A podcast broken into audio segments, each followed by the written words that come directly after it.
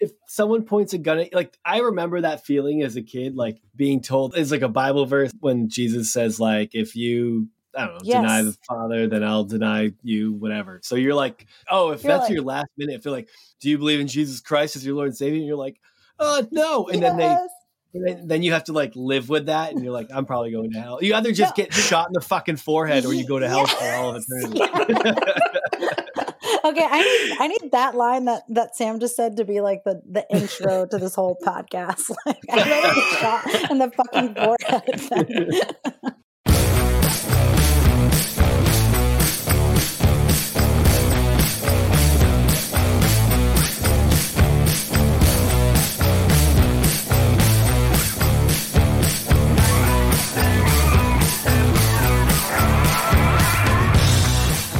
everybody, welcome to another episode of Growing Up Christian. I am Sam.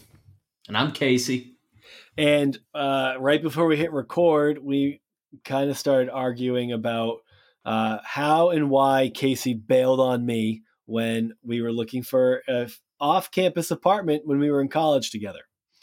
I don't remember this at all. And we didn't really argue. You just like started hurling accusations. Yeah, well, I could see where this was going. And so we hit record and decided to get into it in real time. So, okay, what happened was, from my memory, it's funny. This kind of reminds me of the episode we did with Jesse, where him and I can't recall how we met. No, I can recall how we met, and this is my podcast, so I can reassert myself and my dominance over him, and that I am 100% correct in the way that we met, and he is wrong. So that's fine. Uh, but with us, so we shared, we were on the dorm together. We didn't share a dorm room. Uh, there is going to be an episode coming out uh, in a couple weeks, a few weeks, uh, where I, I, I do a, some joking and quick reminiscing about my college roommate situation. But uh, Casey was just like down the hall from me, and I, every once in a while, my like roommates would, my college roommates would go out of town. Uh, actually, not every once in a while. Every single weekend, they would go back home. So when people got sick of their roommates, or were just wanted something a little bit quieter and low key, or their roommates were out of town, people just then default to my room because it was empty. they could just not have to be involved in shenanigans if they didn't want to. But my college roommates I, I only just remembered their names this week because I've been just like racking my brain for it. I don't remember their last name, so you won't be able to really look them up. Uh, I've been trying to find them on Facebook and I can't. Uh, but Bill and Brian, they were identical twins and they dressed the same every fucking day in college. They were uh they were different. Like I've never never seen anything quite like that any other place. And it's like one of those stories that when you tell people they think you're exaggerating or that you're making a big deal out of something that probably wasn't like as bad as you're saying it was. Yeah. But these two were they were very different. Did you ever talk to them? Did you ever hear them speak? I never no, I never heard them speak once. Yeah. I only heard this is this is the this is the shit that was really creepy was like they never spoke when I was in the room with them. Never. I'm convinced they had like some sort of instant messenger thing going on there. I honestly think probably it was just telepathic transmission. but they never spoke when I was in the room. So uh, there was a couple of times where I'd be coming back to my dorm room and I'd stop and I'd wait outside the door and I would hear them talking. I'd wait a little bit. It, it was hard to really hear. It was pretty soundproof. The storms weren't bad for soundproofing. And then I opened the door. The second the door opened, they would stop talking. And then I would like open the door and they would just both be turned and looking at me from their desks. they just stop silence. talking, turn in unison, and just stare at you in silence like Skyrim NPCs. yeah. exactly. Oh, and uh, my other, God, the other thing that really stuck with me is they both. This is I. People don't. I. look, it's fine if you don't believe me. People don't have to believe me. It's the fucking truth. They both slept on their backs with their arms crossed over their chest every night. Like Every night. vampires? Like fucking vampires. their covers came up perfectly up to like they're just like just below their chest. Their hands were always peeking up over them and they were just flat on their backs. It was fucking weird. Dude, I could see them like turning the lights off and then in unison being like, Now I lay me down to sleep. I know. And uh, so they would, you know, they would wake up every morning. The who they didn't have the same class together, but they wanted they were they were in they were being they were in school to become teachers. Teachers. They didn't talk, but they wanted to teach. So I don't know how that's going to work out. But the first one up would lay out the clothes for the other so that way they could wear the same thing. And then when they walked to class, if you ever saw them walking around campus, it wasn't side by side. It was like the fucking what's the Beatles album where they're all in a line walking. It's like oh, It they was- walked one in front of the other? one in front of the other. They never walked together. It was always one directly behind the other. Dude, uh, it just makes me like all signs point towards them vu. being like like aliens wearing some sort of like human suit that they skinned off of someone like like Earl and Men in Black or whatever his name was. That's what it. That's really what it felt like. I mean, the way the dorms are set up, I don't know if I've, how many other dorms are set up like this, but if you like walk in, right, you look on the left and you look on the right. On the left side is my bed, and it's that loft, so it's like against the left wall, lofted with my desk underneath it. In the dead center of the dorm room was their desks facing each other, and then to the right was their bunk beds. So bottom bunk, top bunk because I had the lofted bed, every morning I would get out of bed and I would just like sit up, scoot my butt to the edge of and the bed, and then just kind of do a little. It was a quick. I mean, it's not lofted that high, right? So it was just a quick little like push, and it was probably like 18 inches from my feet to their desk. So I would just push off, get my toes on the end of their desk, and then just start my day. That's how I got out of bed every morning. And there was one morning where one of them had already gone to class, and the desk that I jumped on, the one adjacent to it, was where one of my I don't know which roommate sat at which desk. I didn't. I never knew the How could difference. you ever between tell? Bill and- yeah, I didn't know the difference between Bill and Brian. But I so he's sitting there eating his breakfast, a bowl of cereal.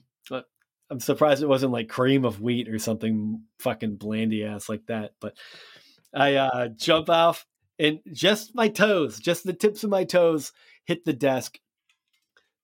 And I so like I I slip, I fall, and I land face like chest and face first down on the desk.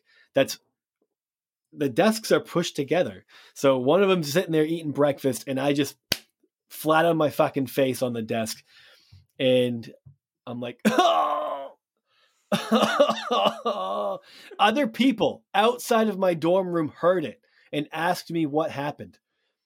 My roommate didn't look up from his bowl of goddamn cereal to ask if I was okay. He was just like sitting there hoping you were dead, chewing his his, his cornflakes. Just like, thank God the outsider's gone. yeah, exactly. He, he didn't take a breath. I'm pretty sure I looked over and he's just like slurping his milk. Just there was a, yeah, that was a that was by far like the most bizarre uh people on the on the floor. And there was some like characters in that dorm for sure. oh yeah, Do you remember uh Jay Reed? oh yeah, So oh yeah. Jay Reed was he was a great dude. He was really nice. He was just strange and uh he was a rapper. And so he would he would like constantly be trying to like put together these rap songs and he was actually going and recording them someplace in Lynchburg. And you know, I was the singer in this metal band. and so we get to talking and stuff this was un this was uncomfortable. So he says, uh, he goes, Hey man, I was wondering, uh, you know, I'm putting together this song called Scars, and uh, I want you to, I want you to j- do your thing on it. I'm like, you want me to like scream on your your rap song? And he's like, Yeah, yeah, man, I want you to, sc- I want you to come in and like, you know, you do uh, some like background effects and stuff, and maybe a verse on on, on this song. And I was like, I mean, that's sure, you know, I I I do that. That sounds cool. And uh, little did I know we were getting like way ahead of the crunkcore trend. Yeah, I was gonna say, man, a lot of people tried moving into that territory. It was like Dude, the could um, me and Jay Reed could have been like the, the Linkin Park. original. Yeah, we could have been like the original Blood on the Dance Floor or something like that. By far the most uh, horrendous genre too, Can- like and that he- neon hot topic like Oh, yeah. screaming rap. Ugh. And uh why did he call the song Scars? So I don't I don't know what happened to him. Yeah. I never got the like the story on it. Nobody he was did. like he was like very he didn't really like string together sentence like he you got one sentence out of him per topic and then he's on to the next thing you know but he would like sometimes he'd have his shirt off and he was covered in like scars all over. Covered. like it- i don't know what happened to him if they were surgical or if it was from like an accident or what but he was coated Yeah. I know. We, it was always no one wanted to. Ask, honestly, in hindsight, it was like really dumb to not ask because he probably would have been like, "How the fuck isn't anybody asking me about what happened to me?" Like we're all I just look like, Deadpool from the neck down. Nobody says a thing. We're just like uh, looking at it. He's like, just look him in the eyes. Don't ask him about. It. It's like he. If all I know is if my body was covered in scar. I I broke my arm when I was thirteen, and I have a scar in my arm, and forever. I just wanted people to be like, "Well, what happened to your arm?" Because who doesn't want to talk about themselves tell That's about your- their accidents? It's like your second sentence after after meeting someone is, I bet you're wondering about my arm. Yeah. and you can't see it. It's like you really I mean it was it, but I did every time for after it happened like shortly especially like the couple years I it was like yeah probably a good 2 or 3 years after it if I was like wearing a t-shirt. Anytime people was like whoa why you got that scar on your arm? I'm like let me tell you a story. Like it was interesting. Like I was the only kid in the the history of the world who broke his arm. It was a cool break but it was like just that was that that made me feel special. But people like to talk about well i shouldn't say everyone likes to talk about that stuff but he obviously had a level of comfort with it because he would just walk around the dorm without a shirt on like everybody else He was a confident guy Yeah. for sure. i bet he Uh, fucked he might have. I think uh so like the the song that he was doing, it was like a beat that he had bought from this guy in town and it was a sampling of uh at the time I remember like every hip hop song was like a sample of something else. It was like At you take time, a popular song or like an a- old song. that was like a you know how it started kind of thing to like at Yeah, the time It seemed like at the mo like at that point in time, like everything was a sample of another a song from a different genre. yeah This one was uh I don't remember who sings that song uh We Were Meant to Live. Mm, i don't remember We were meant to live for so, much, more. that was was that switchfoot I think it was Switchfoot. you keep talking i'm gonna google Okay. So it was a sampling of that song and uh he wanted me to just scream scars a bunch of times. So It like was it made no sense in that context. Like it really didn't like play into the song at all. It was just awkward and weird. It's like this kind of like real chill rap beat, him doing his awkward rapping, and then me just in the background like scars.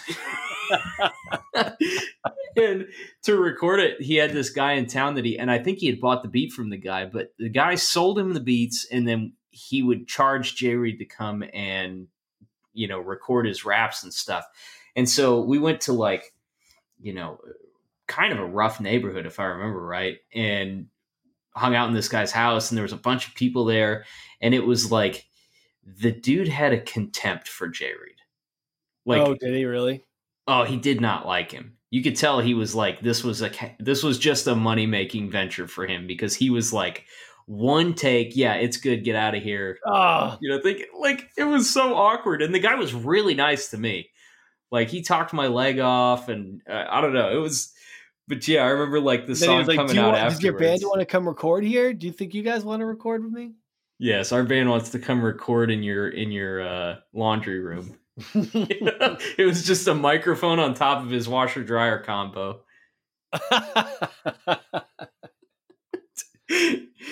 but uh, yeah, Jay Reed was uh, he was proud of it. He played it a bunch. oh, I remember hearing it, and uh, I am going to look for that. I think we need. I, I need to find it. If there's any way we can post that, it has. To I've happen. looked for it.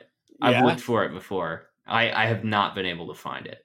All right. Well, we're gonna have to go through all our old college contacts until we get to Jay Reed and find it. You know, he still has it all on like an iPod Shuffle. I'm sure. I'll bet he does. Yeah. No, that was a crazy dorm. Like uh there was a lot of crazy stuff that went on in there. And our RAs were just chill about it. Yeah, I mean, it was God. I th- that was like so. Anyway, we talked when we were. I was talking about getting um getting off campus. It was after that experience of just living with the the twins in twins. um, I forgot about the. Was it the? Was it Coors? No. What? What beer had the twins? I have no idea. What? All right. Fuck it. Moving on. So after that experience, it was like a nightmare. Usually, you couldn't move off campus until you had, you know, I think you had to be like a a junior or a certain age or some shit. And I was like, I sent an email to whoever could authorize it. I forget, I don't even remember who it was, but I was like, look, I was miserable this entire year. These are my roommates. They weren't fun. They made me uncomfortable. I don't have anyone to live with next year on the dorms. I am not gambling on terrible ass roommates again. I'll just leave. And they were like, okay, you can just move off. Don't tell anybody that we gave, like, that you're an exception or whatever. Like, of course, like, how do you not tell people you're moving off the dorm?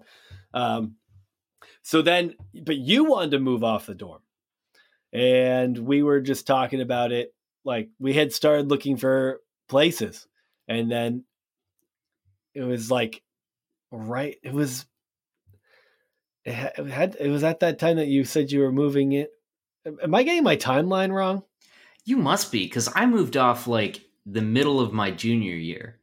I did the the the fall semester Oh. in the circle, no that's and then what, I moved in with uh, Tito and that's what it was i was okay now okay you just brought it back i was trying to move off halfway through the year is what it was and you and i started looking for places and i was gonna like i was going to try to get off campus and then you were like yeah sorry i uh i'm moving in with with tito because i forgot that that was in the middle of the year I don't remember any of this.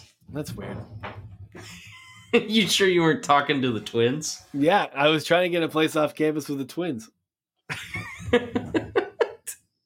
you don't remember, man. We could have roomed together, and you were just like, nah.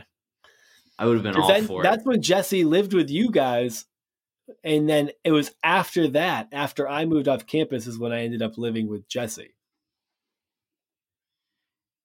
Yeah, it must have been. Yeah, I. I actually forgot you moved off in the middle of the year, though. Yeah, well, both of my roommates left.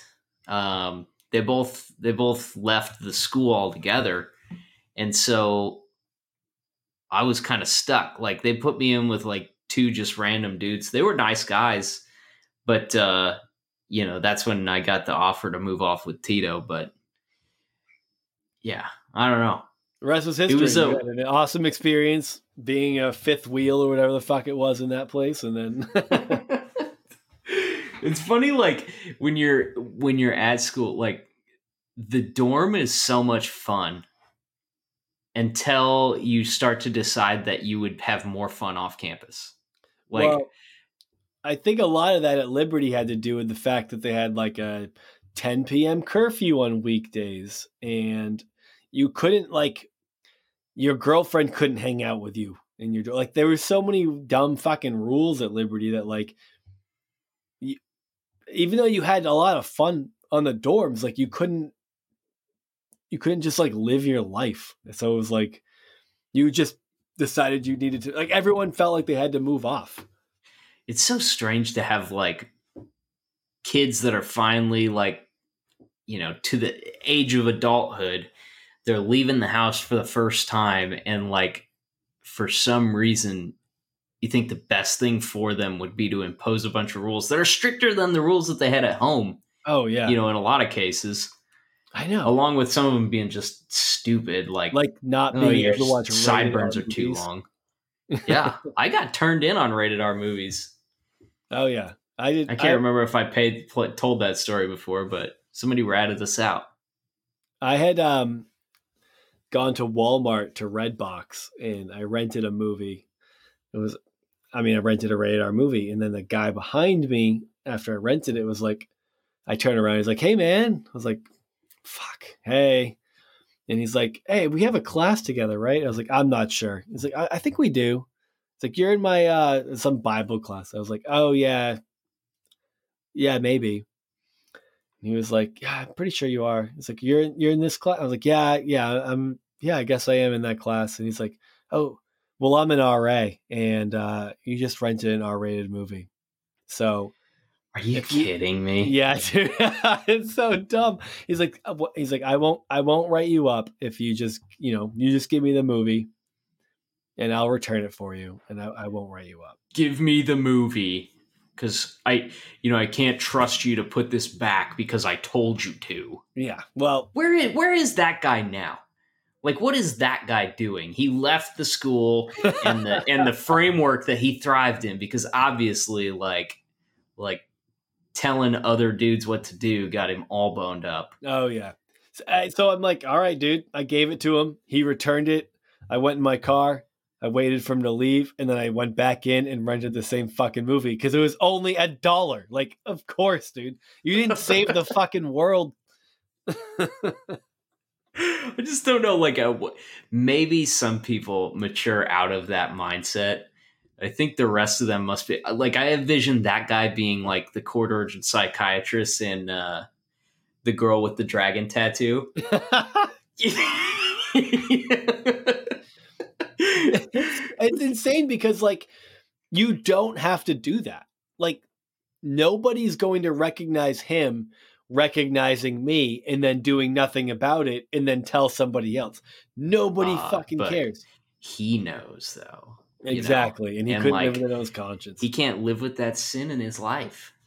He's like he was entrusted with a responsibility. Yeah. And you know what? Hey, look, I'm with you, man.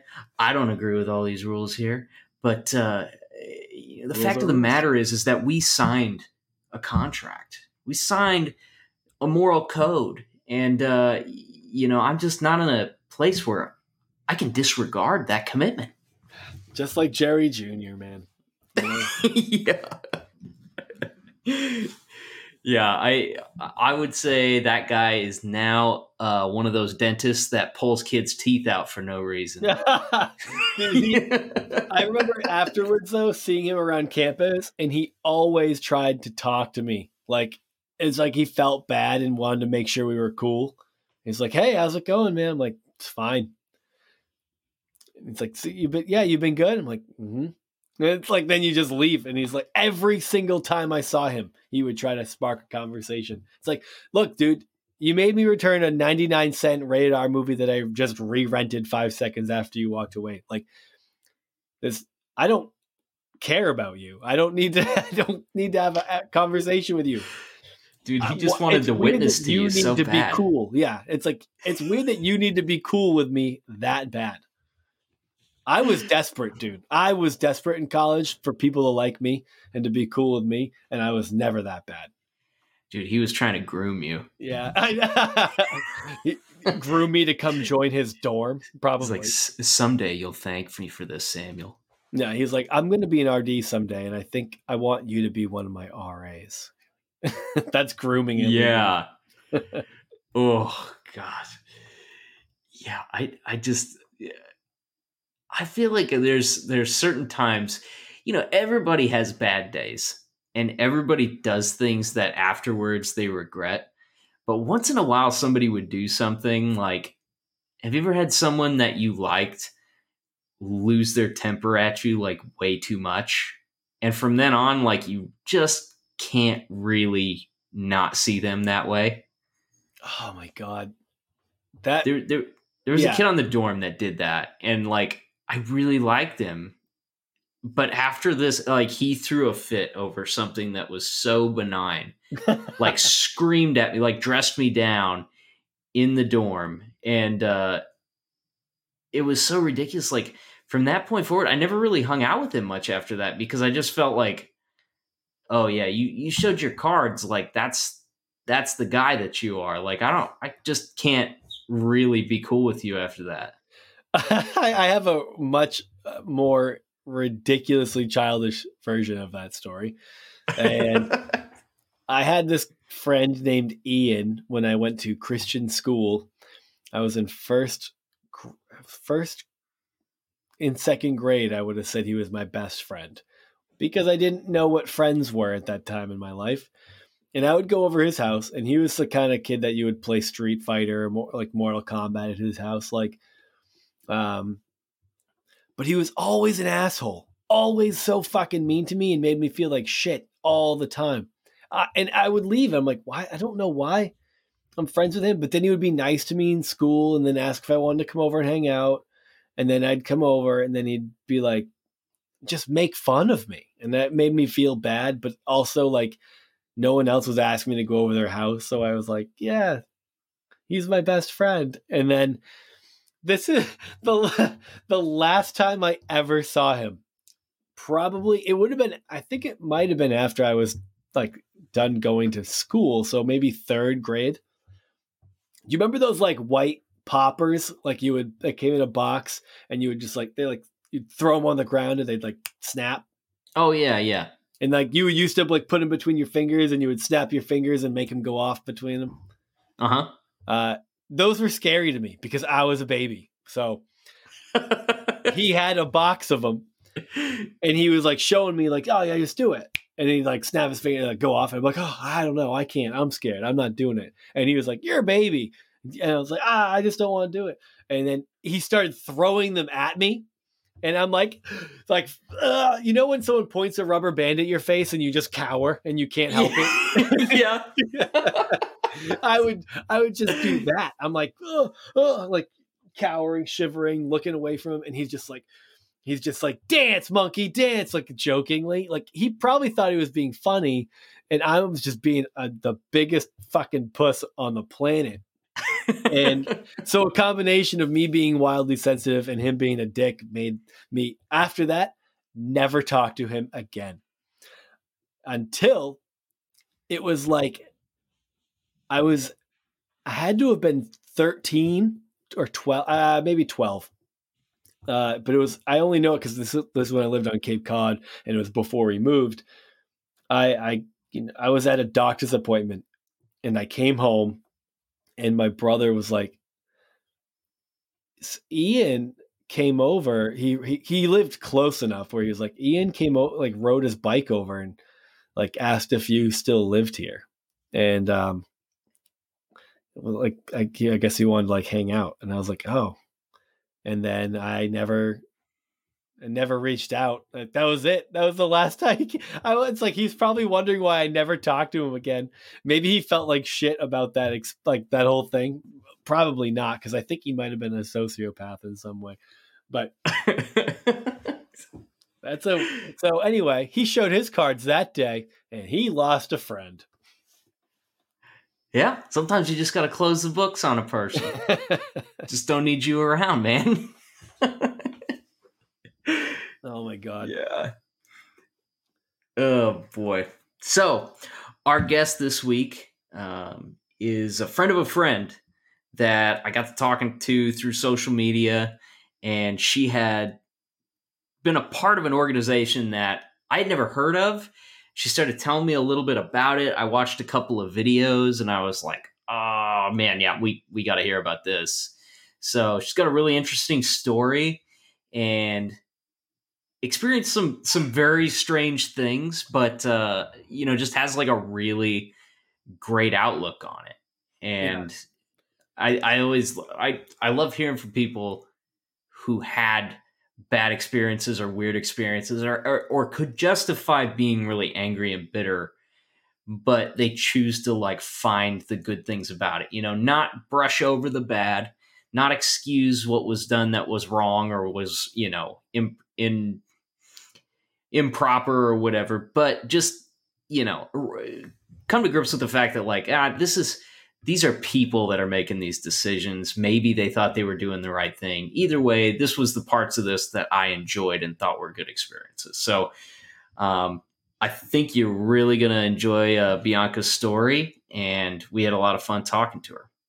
Yeah. So and if you, you know, talked to we're, we're having Bianca on now. You know, a little while ago we had on Jenna, who had another wild story. Honestly, if you have, I, I don't know, can't promise it'll come to anything. Don't want to make any empty promises. But if you have crazy stories, send them to us. If anything, it'd be super fun to read some of them if you have like a good narrative behind it. Like just shoot us an email, gucpodcast at gmail.com. Tell us some weird shit. And, you know, we might read it at the top of the episode. Um, maybe we'll have you on to talk about it. Who knows? But yeah, if you were in a cult, there, so. I yeah. want to hear about it. Okay. if you were in the FLDS or the People's Temple, nobody that listens to this was in the People's Temple. But uh, you know, the the Family International, you name it. If you were in a cult of some sort or something people describe as a cult, reach out to me because I would be fascinated to hear from you. yeah. And lastly, please, uh, if you can, if you can spare a few moments of your time, leave us a review on Apple Podcasts or again, I think that's the only one that takes reviews. But just leave us a review, say something nice, get some uh, get some more stars up in there, some more five star reviews, and hopefully uh, we can keep this uh, keep this thing going. Do all that stuff for us, please and thank you, and enjoy our conversation with Bianca. And we're back with friend of a friend and new friend to me, Bianca. How's you doing, Bianca? Oh, so good. Howdy, y'all. So, one of my best friends is uh, uh, we have a mutual friend in him, and through uh, you know grapevine interactions, we kind of got to talking, and uh, you told me a little bit about your story, and it, it sounds incredible. So we were really excited to talk to you. Yeah. So have have either of you guys heard of Master's Commission? Like, is this is this a thing that people know about, or I have no. zero familiarity with it. Oh, it was a brand new string of words for me. Okay, so it was sold as like in my youth group. It was sold as this like really cool after high school instead of going to college because I was going to go to Liberty actually, and I was thinking mm-hmm. about going to a few places, and I was like, oh, what what do I want to do? And you know, the the youth group, my youth pastor at the time, I was super involved in youth group. He was like, "Oh, have you heard of Master's Commission? It's this like intense discipleship program, and you go on mission trips and you do this thing." And it was this like they did like routines, like play routines, and they did like stomp. Do you remember stomp when that was a big thing, like with trash can lids? yeah, like, that, like like they came in and did that. Oh yeah, yeah, and it was like cool. It was like I want to be those people. Did they have a um, notable founder?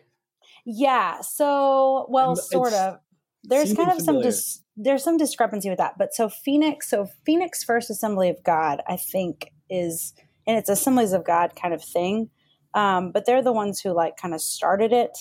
And then um, yeah so uh, uh, what's his name? Lloyd floyd? I don't i don't remember his name. Mm. anyways but we would do this annual trip to phoenix and like that was like the mecca. Like every master's commission came down once a year to Phoenix and did like a voyage to there. Anyways, um, but yeah, it was sold as this like really cool, intense discipleship thing where you'd go on mission trips and you'd like minister to people and all this stuff. And so naturally, I was like, yeah, we get to go travel and we get to go do fun stuff. Yeah, I want to, you know, yeah, I want to do that. So, um, so yeah, it was that's that's how it was kind of sold to our youth group. And then I had a friend who was going, So I was like, yeah, I'm down. I'm down to go. Is it, it so Lloyd and Chris Ziegler? Ziegler, yeah, yeah, that's what it was. Ziegler. Lloyd Ziegler, yeah, yeah. They Those started names it, and don't I, sound familiar. And I think they were kind of so the Master's Commission program that I went to had just been taken over by somebody new, but the person before me was really intense, like militant intense. And I think he was more um, from from what I've gathered from people who were like the class before me, it was like really intense, really traumatic, all that kind of thing. Which they're looking back now, I'm like, we did some really weird stuff. Like we might have been zip tied one time. We might have been, you know, taken to in a uh, van uh, and we didn't know what we were doing we might have been forced to stay up all night. And it's very like cult like. Like a lot of people like look at Master Commission, they're like, oh, it's a cult. And it's like, no, it's not. But I could see where people think that. But now being That's like, what people say when they're in looking... cults. and I no, it does no, no. have some this definitely like cult cult cult tendencies for sure, for sure, for sure. So um, it's like sure. someone explaining to you that they're uh MLM isn't a pyramid scheme. yes, absolutely. So yeah, it's no, like it's the exactly inverted like funnel. yeah, yeah, absolutely. And and, every, and when I hear people talk about it, I'll say this: when I hear people talk about Master's Commission, because a lot of people have had bad experiences. You know, it's kind of like anything. Like you don't hear about good experiences; you hear about bad experiences. You know, from restaurants and things like that. You know, so I feel like a lot of people talk about it. It's a bad experience for me. It, it was looking back now, I see the bad, I see the good, I see where they were trying to figure things out, I see what they were trying to do. Uh, was it all great? No, but I'm kind of level headed enough to like see through that, you know? Whereas some people I think were, they had bad experiences and rightly so. So, so. what they were trying to do was it was like a, so you mentioned it's kind of like a missions thing it was was like yeah. what was the uh what was like their mission statement what was the intent of this program i think i want to say it was to know god and make him known which that just rolled off so i think okay. that was it yeah it's so, like um, it's ingrained in my part skull. of you it was it's like uh, what's that what is it when you like activate somebody? The U.S. government uses trigger words to think, activate. I think like triggered, triggered. the Manchurian candidate.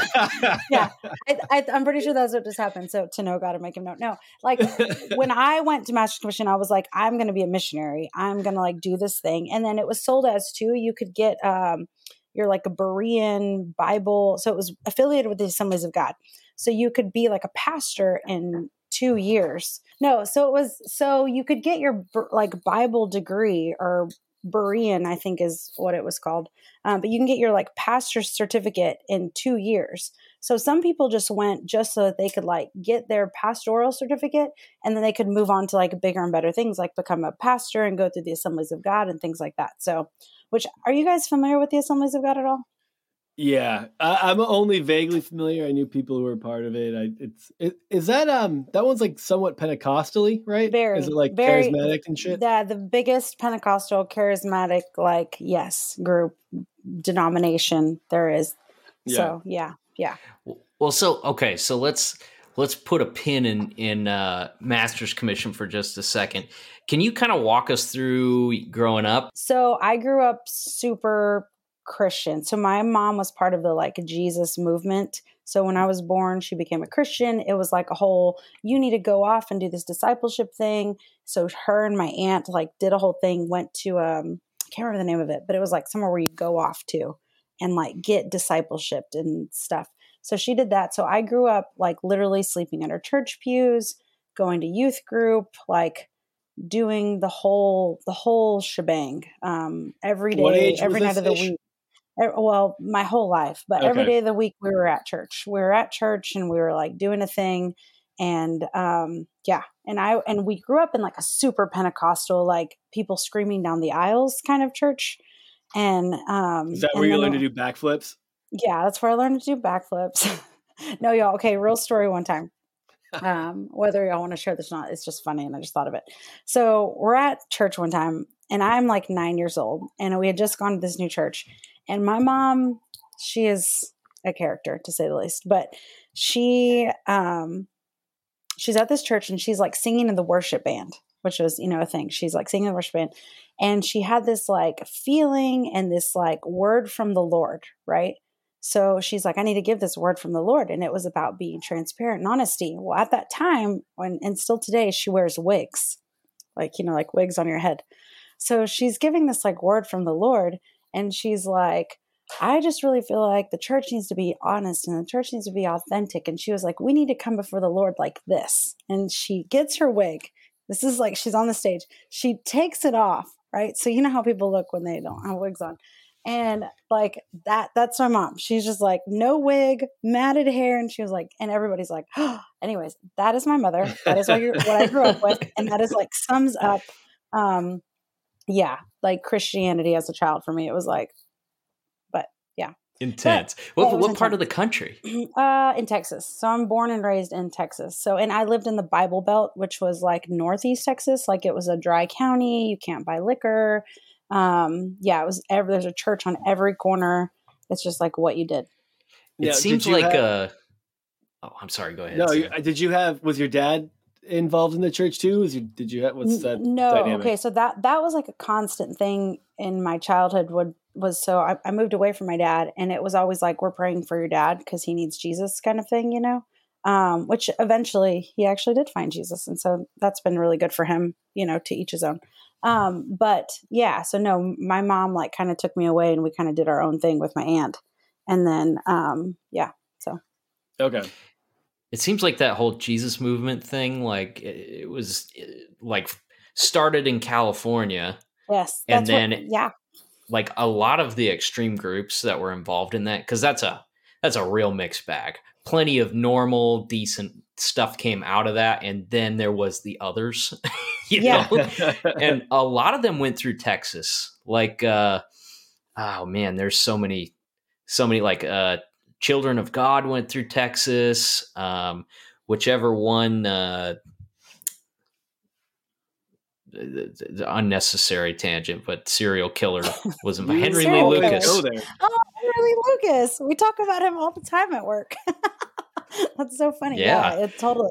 But no, yeah. So my aunt was a part of that California Jesus movement. So then she, of course, called my mom in Texas and was like, "You need to come do this." Blah blah blah. You know, and this was 1980. You know, four or five.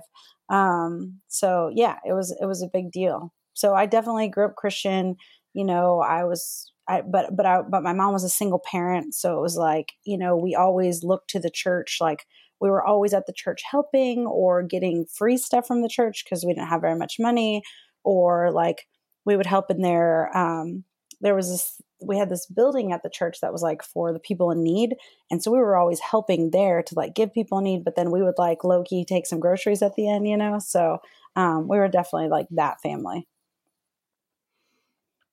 Well, I feel like if you're that family that invests back into the church, then that's kind of like the point of those programs. I feel like it's yeah. it's like you invest in the church your time and your work and your effort and sweat, and in return, like the church helps out with your basic needs. I mean, that's that's like the kind of stuff where I feel like churches are at their best is when Absolutely. they're it's a community that's taking care of its own.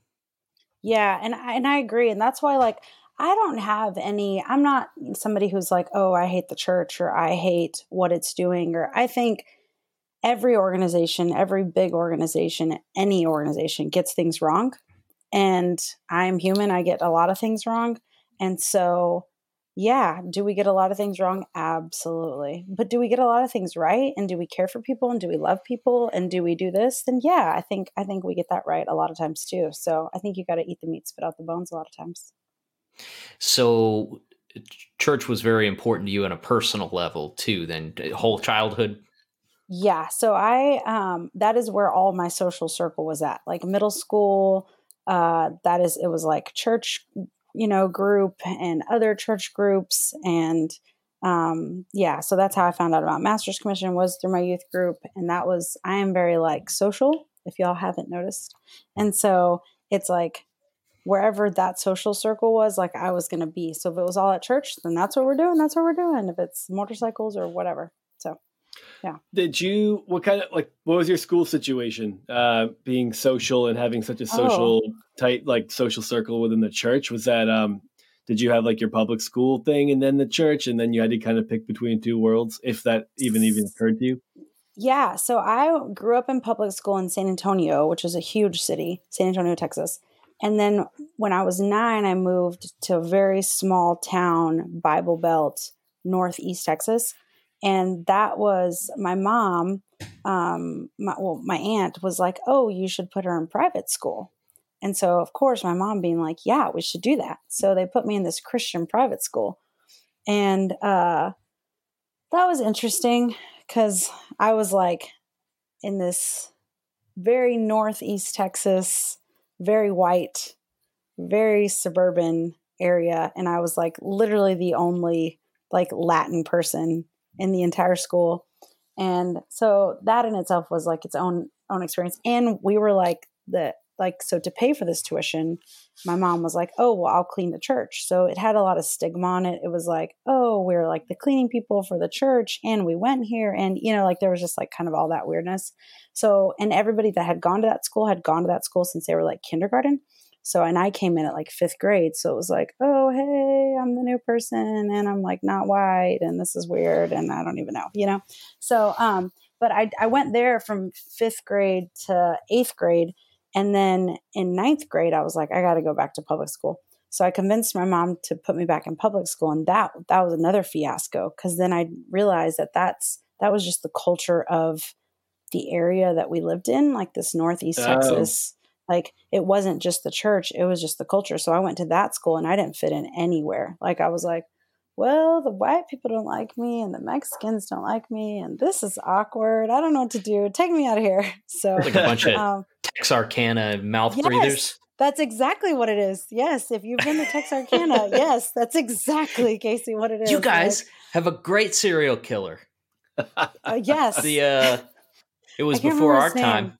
Yeah. Never caught um, I don't remember his name, but yeah, no, it's very backwoods, very yeah, country bumpkin, yeah. So that's that's kind of what that was like. So then when I found youth group, it was like, oh, I found people. Like I found people that actually like accept me, and my youth pastor was really awesome. So of course I got really engaged just because these people I could like jive with, and it was fun, and it was somewhere where I could like be myself, kind of. So for me, youth group was like the the shit because it yeah. was like I had people, you know. So so the I mean, with the culture being super Christian, like when you said you started going to public school and the culture was, it was just that was the culture. I, I imagine it was a pretty just religious, like at least pseudo religious culture. Like it yeah. was like shifting from Christian school to public school. Everyone's still like probably involved exa- in a church in some way or yeah it was really the same. It was it's funny how everyone's christian everyone. Yeah. doesn't matter if you're smoking pot doesn't matter if you're doing coke in the bathroom doesn't matter if you're what you're doing everyone's christian and it and goes to church on sunday. Like not just says they're christian but they're going to be there.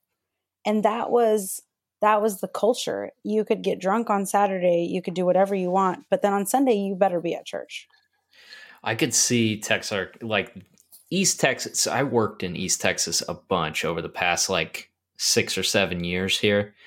And uh, I could see that being really challenging to be a person who's who's not white in those environments. Like, yeah, I uh, East Texas, Carthage. You know Carthage. Oh, I know Carthage. So if you know Carthage, that's that's Longview, man. That is Carthage. Oh. Is, Carthage is the fir- the last place in my memory banks where I heard aggressive N word usage.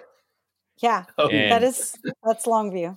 Yeah, it was like hair on the back of your neck stand up. We, we were doing a cold call, so we're there in a work context. You know, we go in to talk yeah. to this. It's two brothers that own this uh this like Jiffy Lube type place and uh, they weren't from there. They were from New York, or or they traveled back and forth from New York or something. But this guy, it was bizarre, man.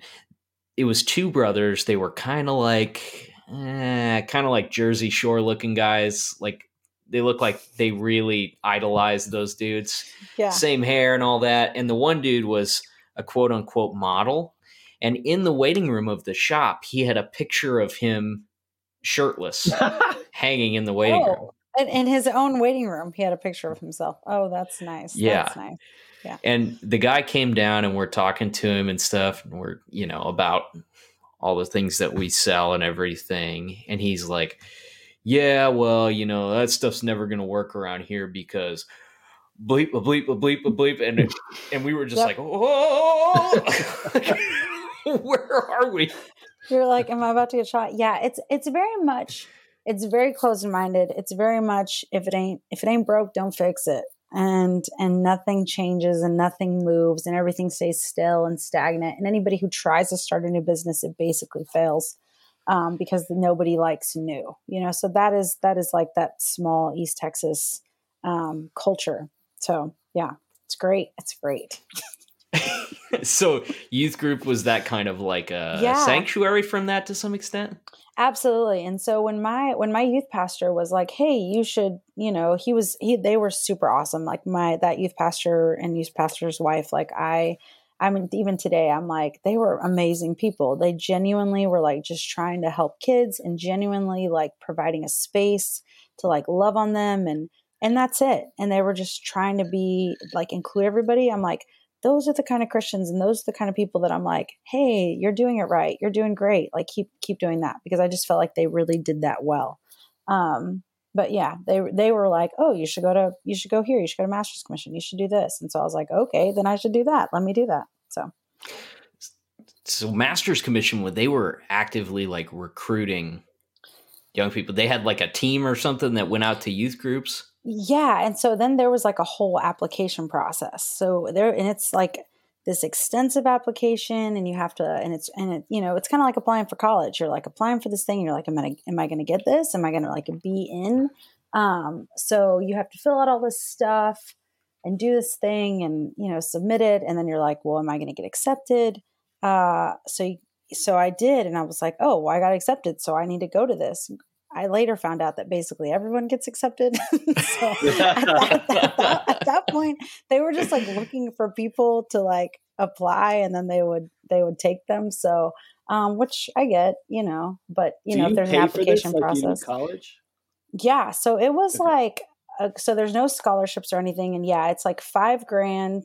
Uh, I want to. I think it was five grand. I was trying to think about how much it was it was either five or six grand because they provided like dorms and housing and that would pay for your food and that would pay for um, you know your basic needs but basically what masters commission like was they focused on like what you like servant leadership kind of thing.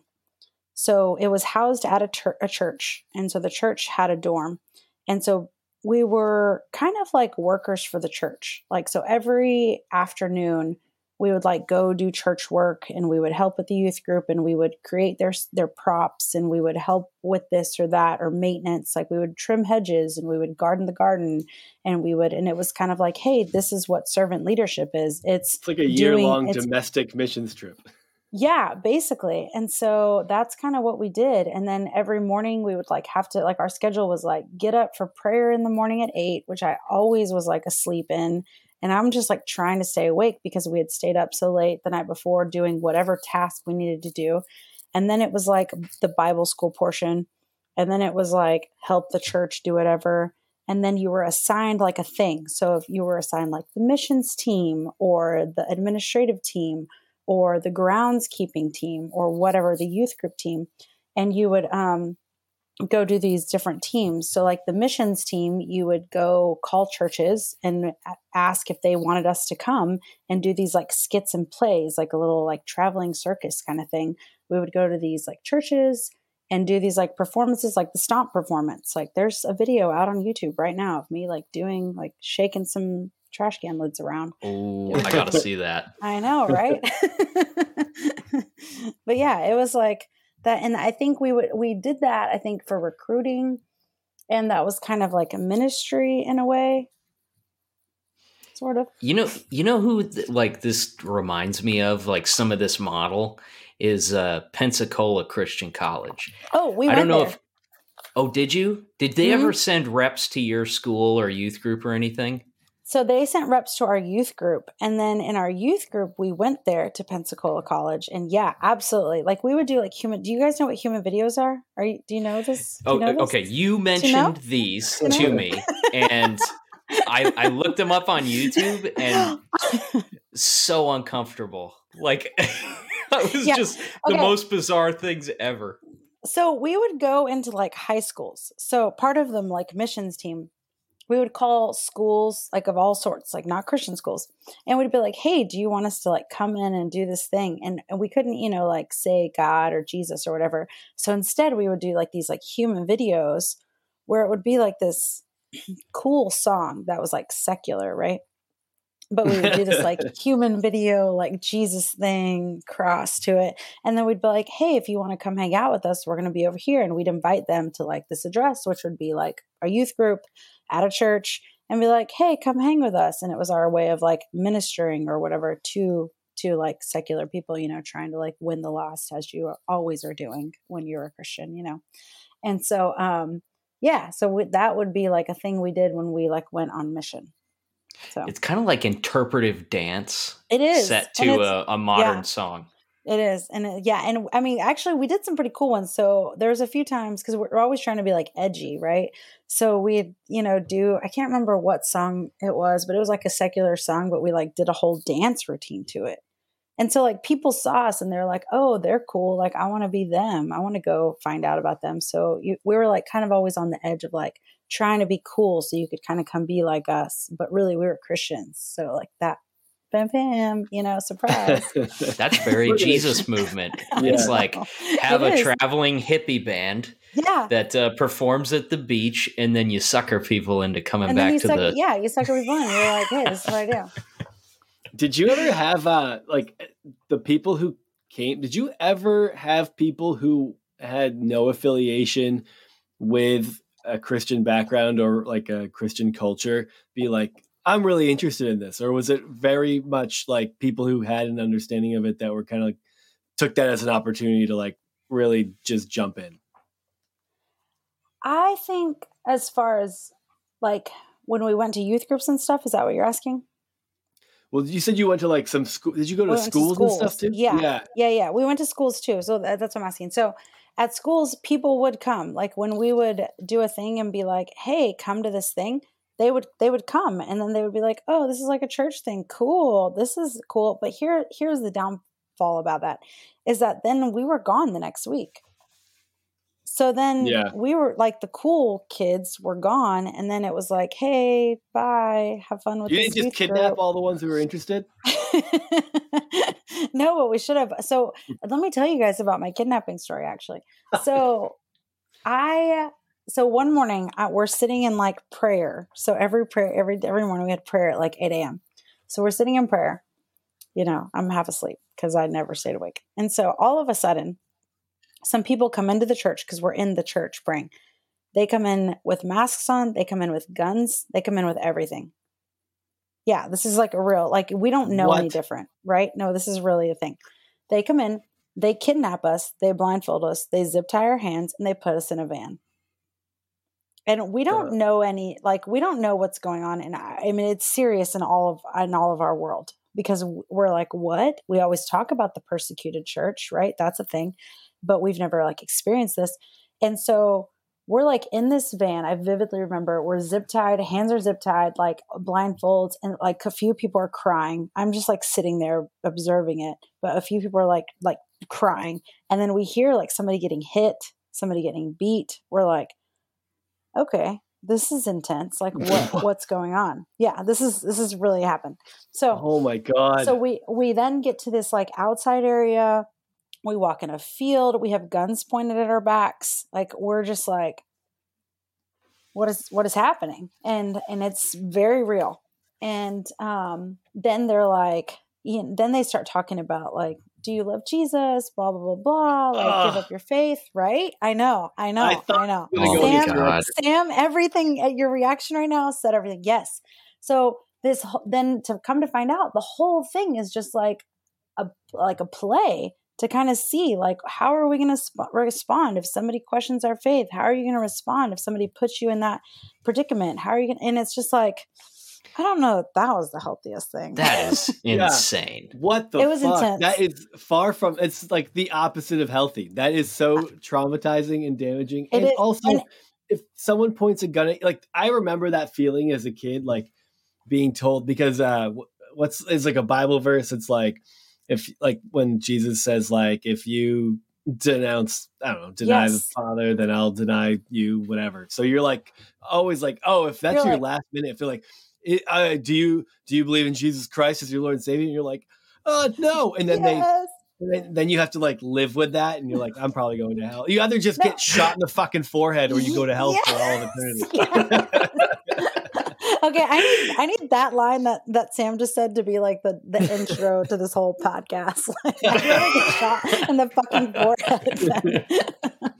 But dude, they were uh, like churches at that time, and I don't know, maybe they some of them still are, but they were obsessed with this idea that like someone was going to point a gun in your face and it- and and command you to like uh, uh, deny Jesus in front of. It was like they were obsessed with that Columbine story, They which were. I don't even know if Mhm. that's completely factual the way it was told to us and stuff.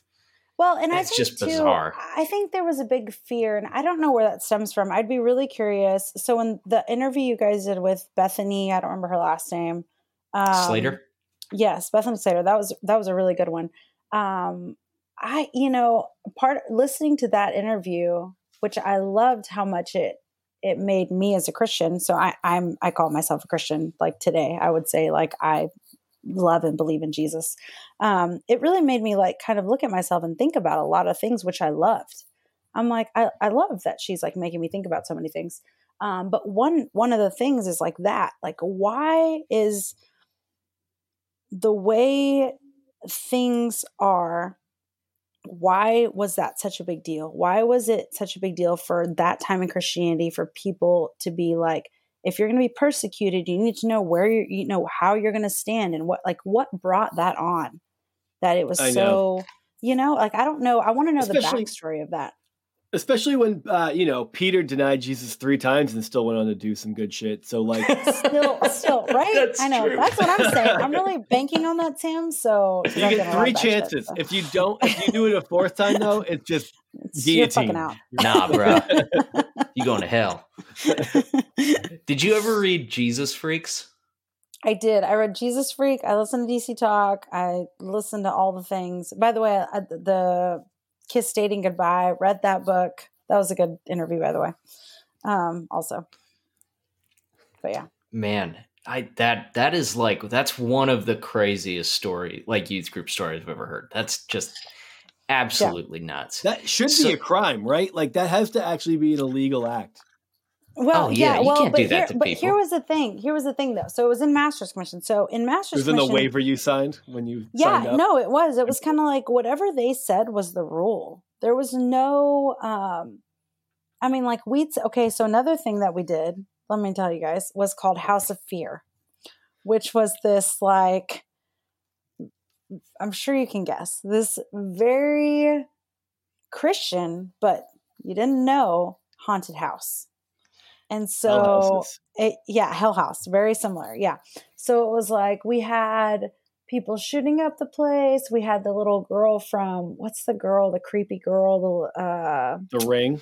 yes, the the ring girl. Was We had Samara? all Was it Amara? Yeah, Samara? Was yeah, it? Samara. yeah. Samara. yeah, we had the ring girl. We had the, we I mean that we funded this, right? So it's all this money. We had sold tickets. We got lots of poison ivy because we tried to decorate the whole building in ivy and it was all poison. Um anyways and so but then but then towards the end of the of the of the house of fear you know it's like hey if what if you died tonight and blah blah blah blah. Like so that was a whole thing we did. Like it was yeah and we stayed up like till four in the morning every night and then we're up at six in the morning like doing a thing. So we were just like we're machines.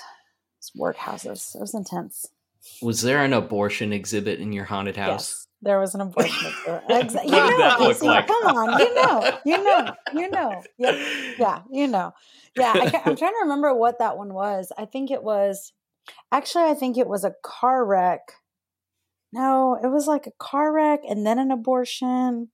I don't know. There was lots of scenes. It was actually a pretty decent haunted house, I will say. Um, I was pretty proud of it. But I remember, so we would have we worked on this every night for months, right? And we would have this time where the director would say that it's like whenever you heard what is the name of that song, the Rocky song, um, the dun dun Eye of the dun, Eye Tiger? of the Tiger. Thank you, Eye of the Tiger. So whenever Eye of the Tiger came on, you had to run everywhere. There was no like we would be working, but then when Eye of the Tiger came on, you had to run.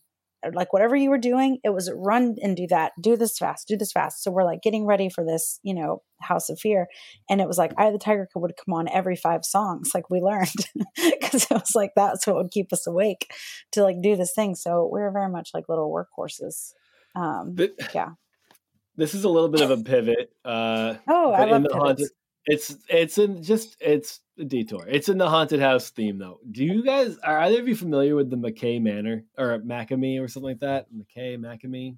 Never heard of it. It's like Mm. this guy started this haunted house where he has like a he'll give you like it, it's like one person goes through at a time. There's like a huge waiting list for it. You have to be 21 and up. You sign a waiver, uh, and if if you if you get through it, you will he will give you twenty thousand dollars. He's just just like this Oh. weird rich guy.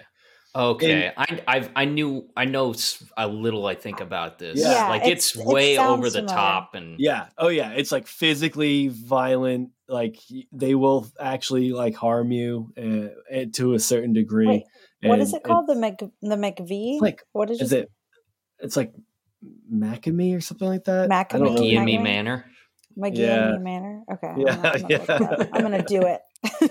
but I just like I don't know. Every time I think of haunted houses, that's the first thing that comes to my mind because there's like this feeling of I bet I bet I could do that. It's like there's like there's, there's so few people who have like this strong enough will to even even knowing it's fake.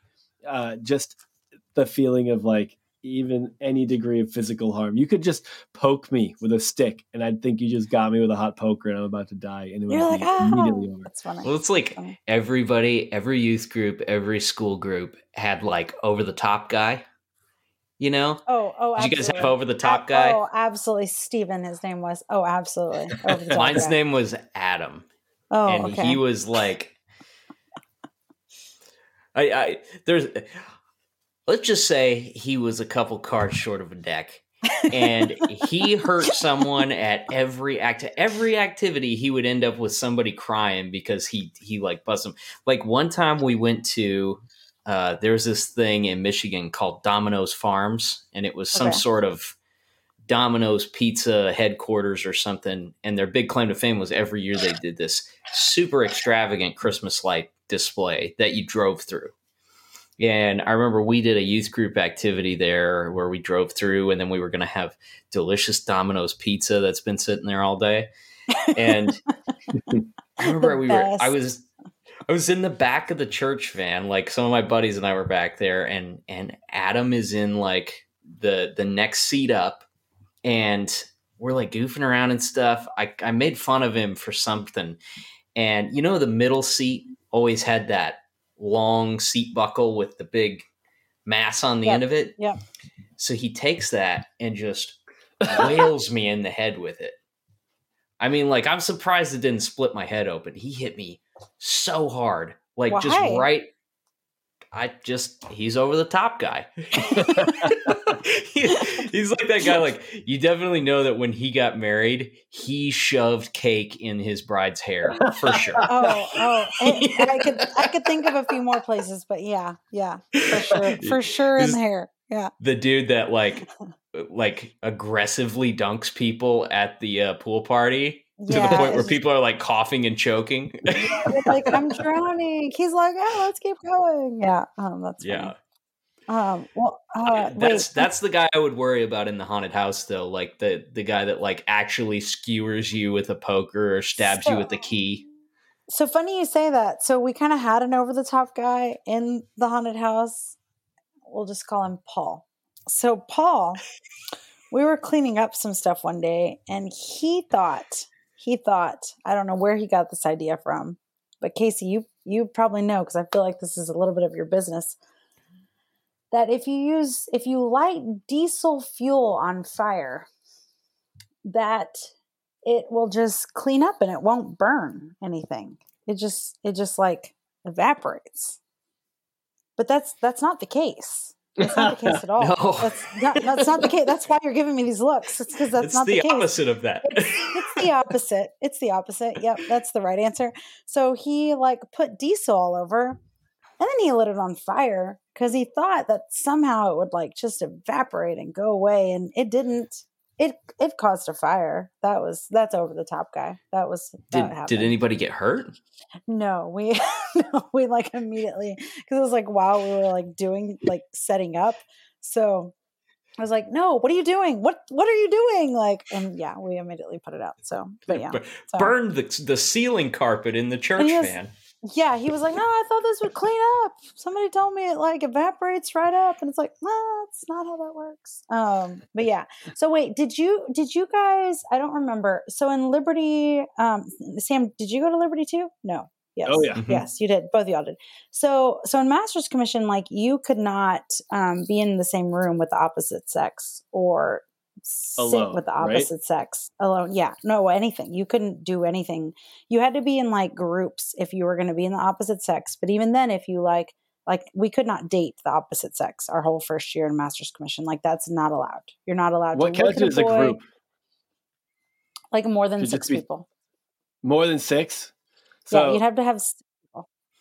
Just to, you got to rule out threesomes, foursomes, fivesomes.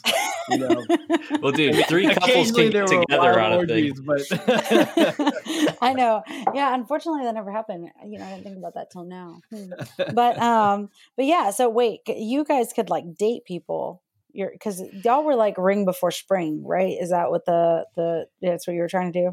Trying to like yeah, lock them, lock yeah, them. Heavy emphasis up? on finding it. It was like it was at the same time it was like don't date anyone because you should focus on god and on the other hand like uh, you should just you should get married marry someone. Marry someone like do now. it now. Mar- marry someone when you're 19 when you don't know I, shit. Yes. I think we all had those friends that sabotaged decent relationships because they were went too far that one night and thought they needed to break up and focus on yes! Oh my gosh! Yes and you're like oh my gosh i sinned. I made out too much and i'm a sinful person. Now i'm shameful about it.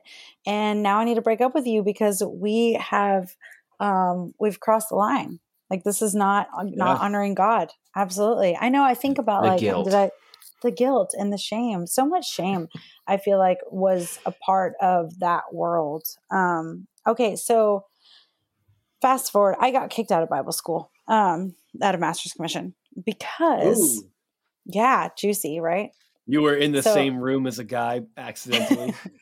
no, you both so walked into my... like a 7-Eleven and there we was you guys and yeah. the cashier and it was over. You guys It's over.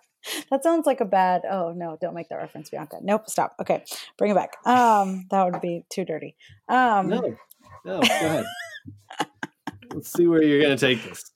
I was going to make a two girls, one cup reference, which I know, Casey, you can take off this whole thing. So that's fine. oh, no, this is gold. We'll keep it.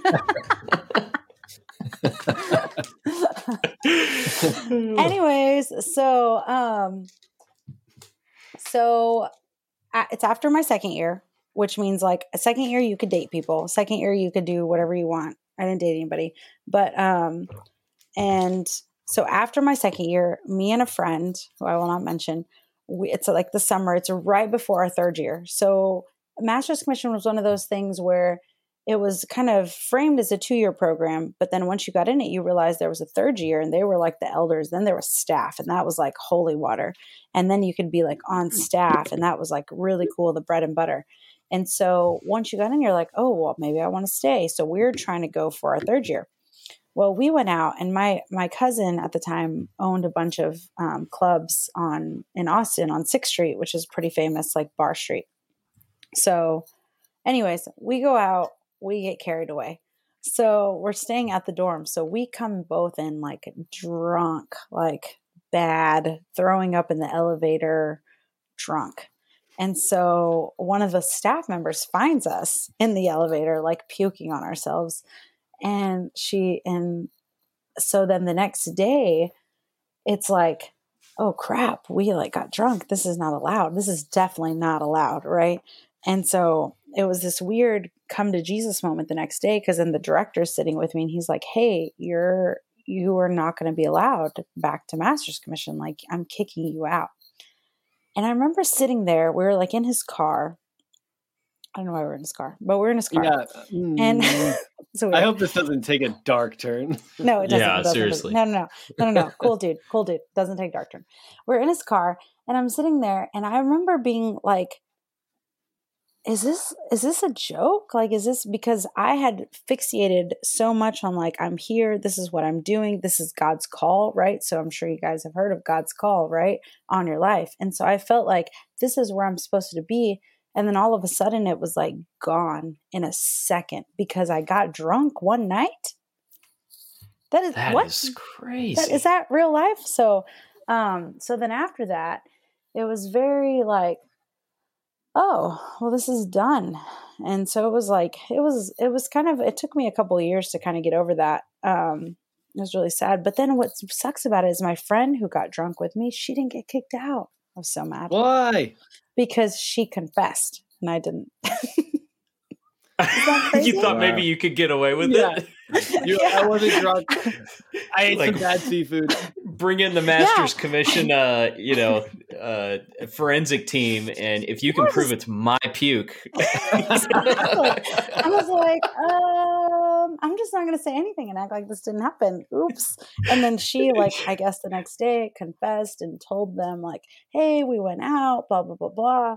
Um, which back then I went by a different name, so nobody's ever going to recognize me. So which is great. Liberty loved the uh loved encouraging people to narc on each other. Like that was their mo. They if they yeah. knew two people at a party, they'd bring you in separate and do the whole yeah. like I mean there's that's, like a good cop, bad cop kind of deal and like That's exactly that's exactly good cop, bad that's exactly what happened. And when I went in, like cause I cause director talked to me first, I was like, uh, I don't know. Like I just played dumb the oh. whole time. And I yeah, guess and she, she went in told him she went in and felt guilty and said everything and i was like uh yeah i think we went out you know like trying to be cool you just didn't show enough there was just not enough self-loathing there to uh, keep you in the program. Pro- probably yeah. And so um, I, w- I will say this though. The directors at that time thinking thinking back now like i was 18 19 20 i was 8 9 18 19 and they were they were only three years older than me which means they were like 23 24 do you guys know how y'all don't know shit at 23 and 24 can you guys think of what your 23 24 year old selves look like? Um yep i still believed a lot of this stuff. Exactly so if that says right? anything. Yeah. But at the same time like you didn't know shit. And so i think about them now and i think of and i, and I have compassion. I'm like you were literally just trying to figure out this shit. You did not know. And you were trying to lead a group of like 50 people and you did not know. And you were just doing the best you could with what you know, which is exactly what all of our parents were always trying to do, right? You like, you look at your fucked up childhood and you're like, you were literally just trying to do the best you could with what you knew. I get it now. Yeah.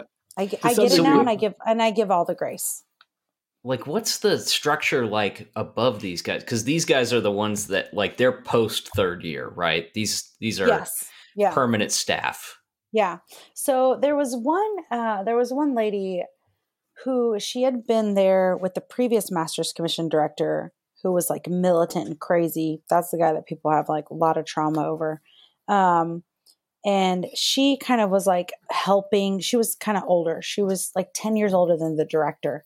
And she was kind of helping him because he was like 23 24 and um but um but their overseers were like the church but i don't know how much overseeing happened because like we would really just do whatever the director said like he was the guy who made the rules and so if he said we're going on this trip we're jumping off this bridge like we're doing it like and that's just what we're doing so it was kind of kind of weird in that regard um but that was just how it went. And you never questioned anything. Like it was like, if he said something, you were never like, oh, well, that kind of sounds odd. No, you just, you went with it because that was the rule. So it was like, what, what role did exhaustion play in like keeping everyone in line and compliant and stuff?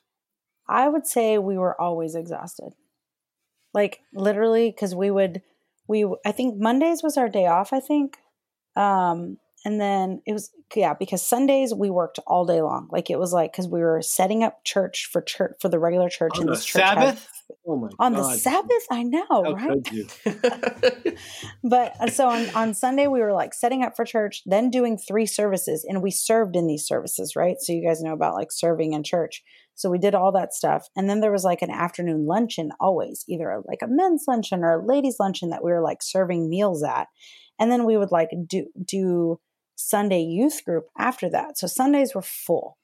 And then Mondays were like our day off, which was like we had barely time to do laundry. Or if like there was always consequences if we were late in the morning. So we'd have to do stuff on Monday, um, like serve more somewhere and then the rest of the week it was like all all day events and we'd have like a master's commission family that we'd go like have dinner with on thursdays and there was just something like every night of the week that we always did um so there was really no room to just like you barely got your laundry done and then you were like trying to wake up to go to the next thing the next morning so that's yeah. like classic cult tactic yeah and like, then you had to make keep sure people all, hungry keep them exhausted yep. keep them busy 100% of the time yeah and then and then you always had to keep your shit clean like you still had to like you so still to this day like right now today like in master's commission we you always had to wipe the sink down when you you had to wipe your area down whatever area you used.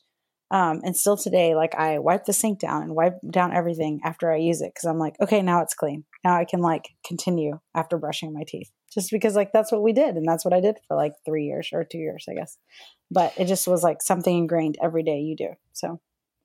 Now like okay the the super militant guy was in his mm-hmm. early to mid 20s and it sounds like yeah like he had a lasting effect on some people do you do you remember hearing any of the stories like what oh was it that gosh. made him out of control he was insane um I think he was definitely cult cultastic. Oh, can I say? Can I like? Can I? Can I? I love that word, cultastic. Um, yeah, he was definitely the guy that was militant and made you do this and made you like kind of guided on shame and guilt. And I heard stories of um, you know, people, you know, babysitting his kids all the time and doing this all the time for their family, kind of like servants for his personal family so that he could mm. like lead the cause and make sure he was serving Jesus and make sure he was like doing this thing. And and I look at that and I'm like maybe he was just like skewed and messed up and he really thought he was doing the right thing. I like to give people the benefit of the doubt. So that's a flaw of mine. Um, but anyways, but it's like maybe maybe he was really trying, you know, like and he was like they thought maybe thought he thought he was doing like the will of God um in this way, but looking at some of the things like um so there's one blog, it's called My Cult Life, and that's that's Lisa Kerr. She she's she has a lot of stories and a lot of things about about that previous director that that's that are that are on par and legit and terrible. And um yeah she had a terrible experience. So wow. Was yeah. there any allegations of abuse against this guy that you've heard or? Uh a little bit but more emotional abuse i would say. Um but but definitely like psychological and emotional abuse. He just he knew how to manipulate and he knew how to do things. But but I'll say that like my my director and and maybe that's why they got a new director cuz the director that I came into I was like the first year of his his like he wasn't like that. Like he like I'm still I follow him on Instagram today just cuz I'm like, yeah, you I think you were you didn't you were trying to figure it out. You're trying to do the right thing.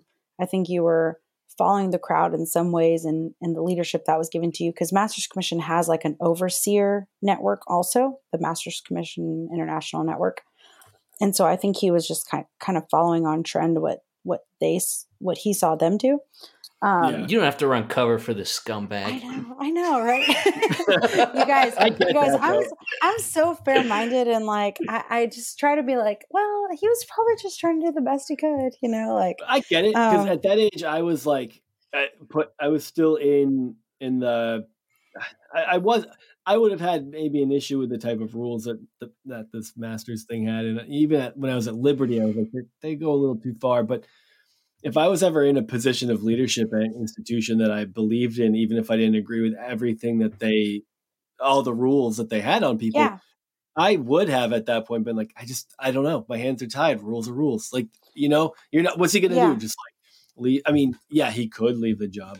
Uh, that would be nice if people came to the realization that uh, programs like that are maybe not as effective as they would like to think. But I would have, I could have been like that too. So it's it's easy yeah. for me to be at least a little empathetic towards that. Well, yeah, it's it's like the RAs at Liberty. Yeah, exactly. You know, yeah. it was like there was there was rules in place you know and and some people are just really they can't discern they can't uh they can't look at the rules in terms of like a hierarchy like hey man mm-hmm. It's it, like not having your bed made is not the same as like showing up 2 hours late for curfew like those are not the same thing they do not deserve the same level of scrutiny but some people just can't look at things that way. It's like, well, this is what it says, and I have to do what it says, and you didn't do what it says. well, and especially you have those people that are that are exactly like that, where it's like, no, I have to follow the rules. I have to do this, and I have to, you know, and if I don't, then who am I? You know, I'm going to be this rule follower because that's who I am. So, yeah, absolutely. So, okay, maybe this is a I don't mean this in a in an ugly way or like in a I'm not trying to be unfair to to like what those people do, but like where's the money at in this thing? Right. That's what so that's what I wonder. Um I actually thought about this recently. So we each pay um 5 or 6 grand, I don't remember. Um per year?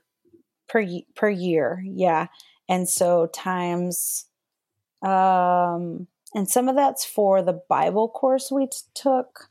So I think maybe the, the fully accredited Bible course you took. Yes, yeah. That, that, that, let me tell you, let me tell you guys, let me confess something.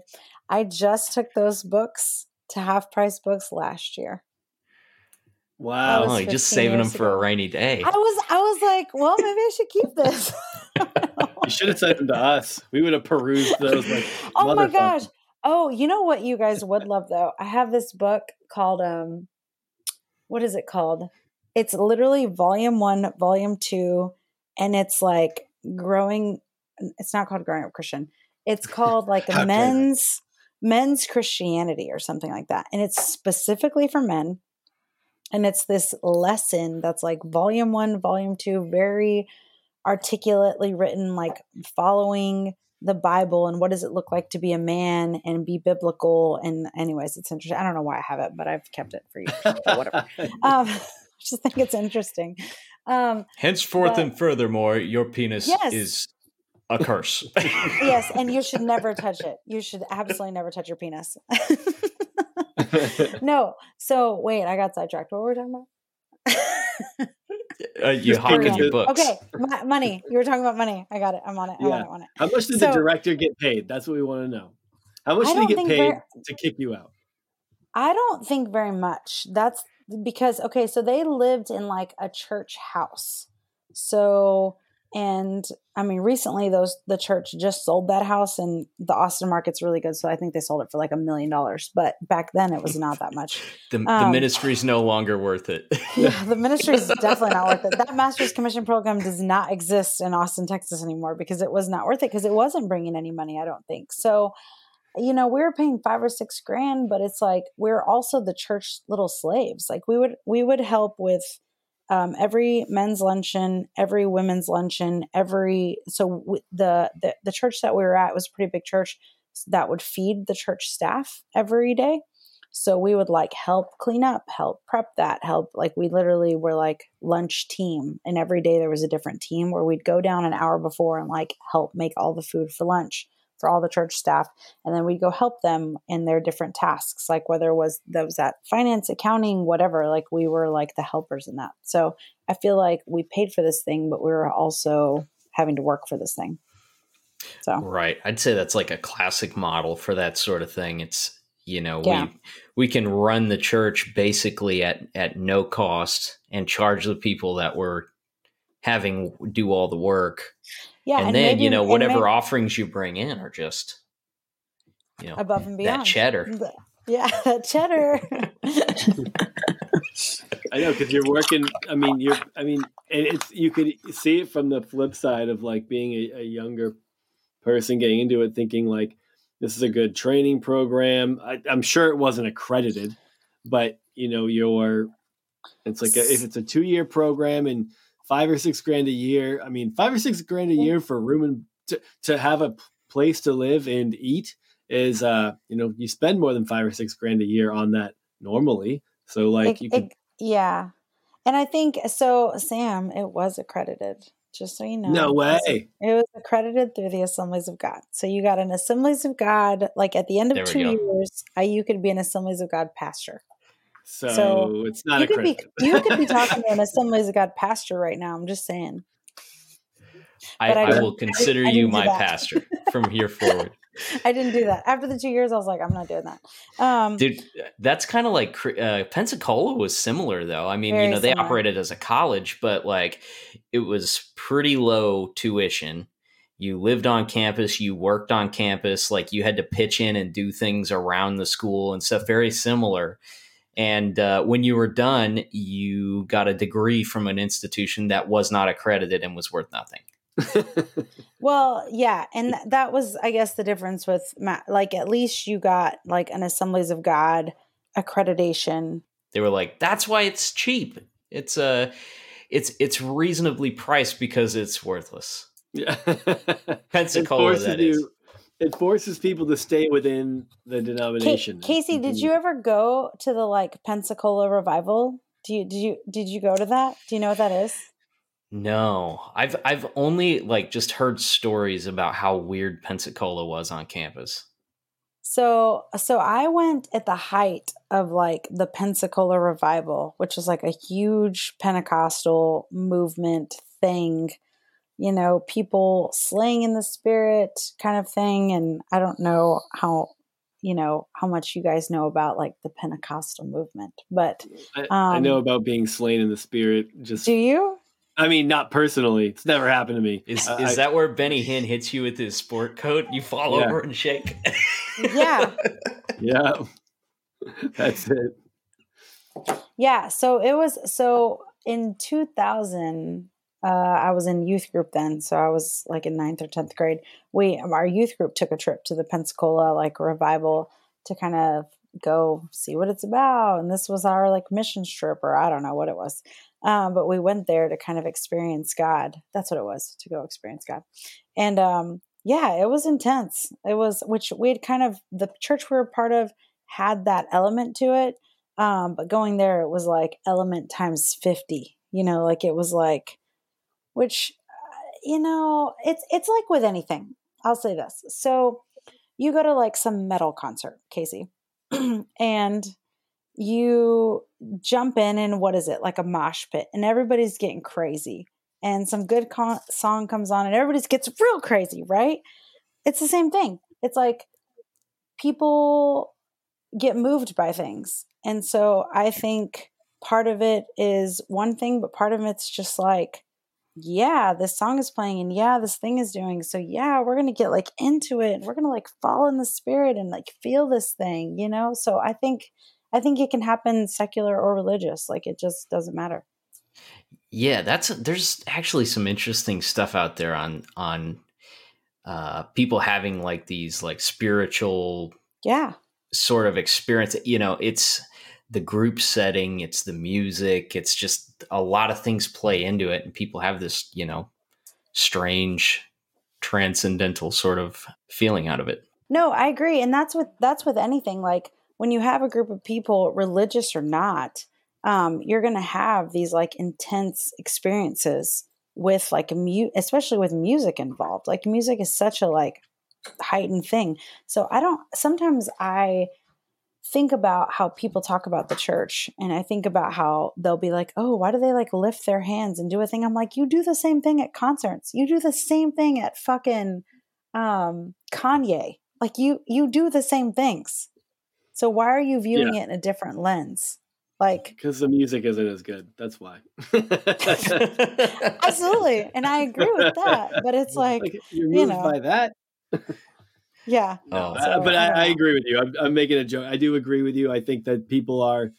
Uh, it's very obvious why, to me at least, why people do that. Even as someone who uh, had just a brush up with that kind of the I, I don't know that emotional, charismatic type worship style was like I, I, did have a brush up with it where for uh, probably a year or two, a couple years that um, you know I, I, I was into it in that way, and and then when I wasn't able to anymore, I actually was concerned like that I was losing something. Like you know, I started to find yeah. like my identity in that to some degree. Like oh, I can like that's how I participate in this, and I, and I would I, I often, I not even often, I think I almost exclusively confused my emotional experiences with spiritual experiences, uh, and I would try to force them in some way. And then the the times that it didn't work, uh, it was often maybe in my own head about it,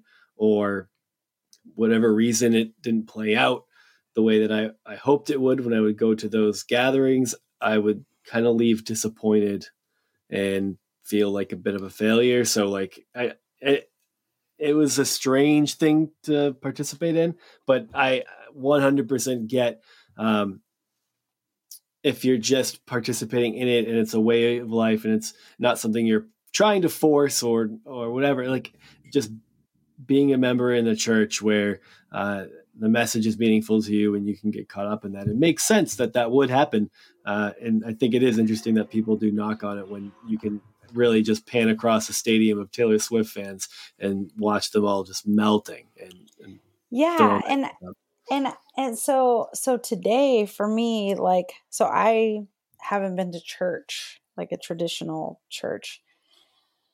Uh, let's see well covid was a thing so it's been probably a year and a half. And so um and it's hard for me to go to church for that reason. Because I'm, I'm i've I, so after master's commission, I actually did a church plant because I got kicked out master's commission and then I didn't do anything for like a couple years and then I helped with like a church plant. So I've seen all these sides of like what it is to like build a church, what it is to serve in a church, what it is to go to a church, what it is to have somebody invite me to a church and to invite other church. I've been a part of every angle of that. And so now it's hard for me to go to church because I just see all the behind the scenes, you know, and I, I know what it takes to make up. I know the hype. I know that people are greeters on Sunday and they're just being nice to me. And I know that they want me to come back because, you know, they want everybody to come back. And I know all of that, right? So it's it's hard for me to go to church now because I I know all the ins and outs. But then at the same time, I think, okay, that is for like a certain person needs that just like I needed that at some point. And like now I'm at a place where I need something different and I'm and I'm investing in something different. Like I try to just like love people where they're at and just like be who I am and be really authentic. And then who I'm around, I try to be really authentic and say, "Hey, you be you." Like we're all just trying to figure it out. And whatever wherever you're at in that, just just do it, you know? And so um, but it's hard. Do you, do you go to church, Sam? Like a traditional church? Uh, I don't know how you would define traditional. I do go to one. It has uh, fluctuating number of people. Right now, we just do it outside for this because of COVID. None of us really want to meet indoors, but um, I don't know. I, I, don't know that there's a lot of.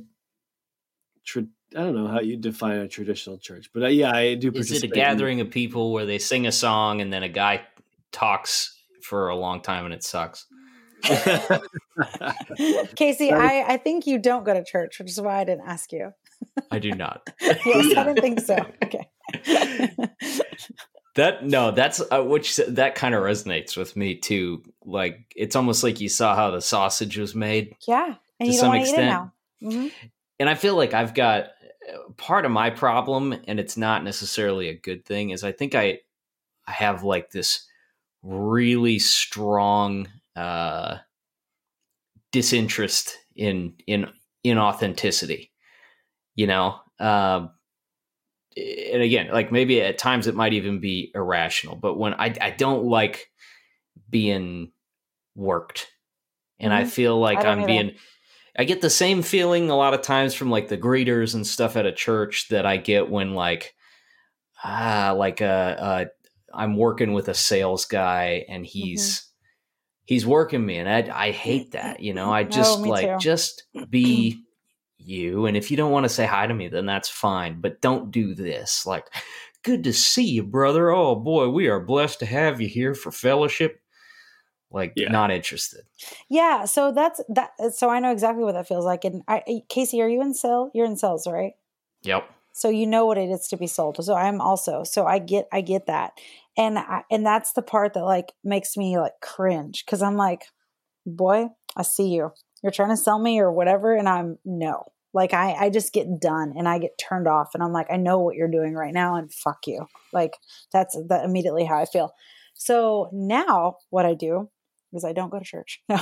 Um but no now what i do is i have a community at like my house and through the hobbies I have and all this stuff. And I just try to like love people where they're at because I genuinely care about them and because I genuinely love them and because I want to be around them. And I'm like, and I find all these kind of misfits kind of organically that I'm like, hey, do you want to come over for Christmas dinner? Hey, do you want to come over for this? Hey, we're doing this thing if you want to come over. And and I'm not trying to, and I feel good about that because I'm not trying to sell them anything. I'm not trying to say, hey, come here so I can then invite you to church. I'm just saying, hey, come here just because I like you. And because if you don't have anywhere to go, you can come here. And I feel like that is the church. I feel like like that is what like God wants us to be. And I feel like it's just supposed to be like this love thing. And it's like supposed to like include everybody.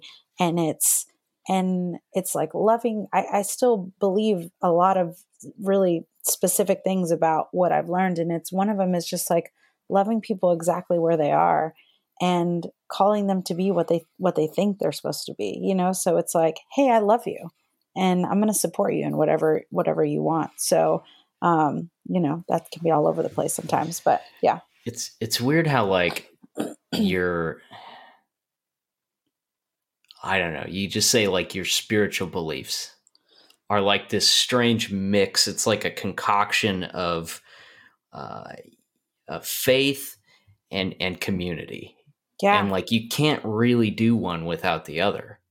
And like I feel like that's where I ended up was I the faith was all posturing and it took me a long time to figure that out, but it was the case is like I just this is not real to me.